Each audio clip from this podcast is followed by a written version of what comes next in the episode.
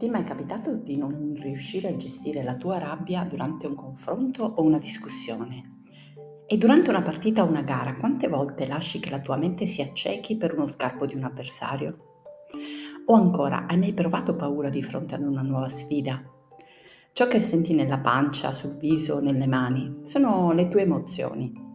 La rabbia, la paura fanno parte delle emozioni primarie che ognuno di noi prova e sono caratterizzate da mani- manifestazioni fisiche improvvise. Le emozioni sono sostanze chimiche che viaggiano all'interno del nostro organismo. Adrenalina e cortisolo sono le emozioni che si manifestano, sono le sostanze chimiche che si manifestano quando le emozioni sono di tipo negativo. Ossitocina, endorfina, serotonina e dopamina sono invece le sostanze chimiche che riguardano le emozioni che derivano da eventi positivi. In effetti le emozioni non sono né negative né positive, sono gli eventi che noi leggiamo come negativi e positivi che fanno scatenare alcune emozioni piuttosto che altre. Dal punto di vista fisico le emozioni sono una reazione, una risposta multidimensionale ad uno stimolo ambientale di breve periodo, che provoca cambiamenti a tre livelli. Quello fisiologico, con la respirazione, la pressione arteriosa, il battito cardiaco, la circolazione, la digestione e tanto altro. Quello comportamentale, la postura, le espressioni facciali, il tono della voce e le diverse reazioni, attacco o fuga per esempio quello psicologico, la sensazione soggettiva rispetto all'ambiente che ci circonda, il controllo di sé e delle proprie abilità cognitive. Se è vero che le emozioni spesso, anzi forse sempre, nascono da stimoli esterni, è pur vero, abbiamo già detto, che la nostra felicità o infelicità non è dovuta agli altri. Se così fosse, non avremmo alcuna possibilità di modificare la nostra vita. Saremmo semplicemente come uno specchio riflesso di ciò che accade nel mondo.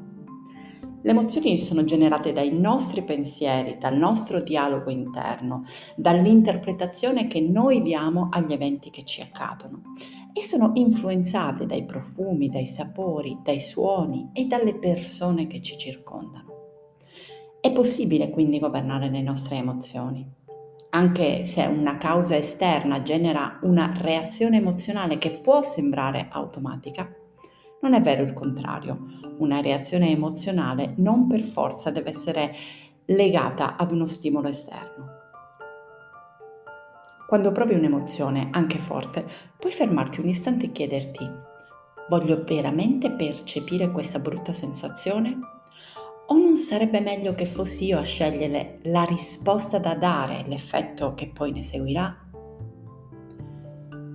È presto detto che puoi fare la tua scelta. Ti stai dimandando, ma come faccio nel momento in cui mi si annebbia la mente a fare la scelta più funzionale? La risposta sta in una strategia semplice ed efficace che puoi mettere in pratica allenandoti. Quando inizia il loop emotivo, prima di tutto fermati un istante. E se stai facendo dei pensieri stupidi, fermali. Prova a immaginare di vedere ciò che sta accadendo come se fosse sullo schermo di un film. Uno schermo di un film grande, con i colori accesi, con tanti rumori e suoni. Allora io ti chiedo in questo momento, quando sei nel loop emotivo, di rimpicciolire questo, questo film, come se fosse nello schermo di un telefonino in bianco e nero. È un film che non ti piace, quindi lo vedi nelle peggiori condizioni. E se la vocina nella tua testa continua a parlare, bloccala, fermala, anche in modo brusco. Quando hai rimpicciolito il film in bianco e nero, ora respira. Cambia la tua postura, apri il petto, respira profondamente per ossigenare il tuo cervello. Inspira lentamente con il naso ed espira ancora più lentamente, sempre con il naso. Solo quando hai riportato il tuo respiro nella giusta dimensione, risolvi. Guarda la situazione da un altro punto di vista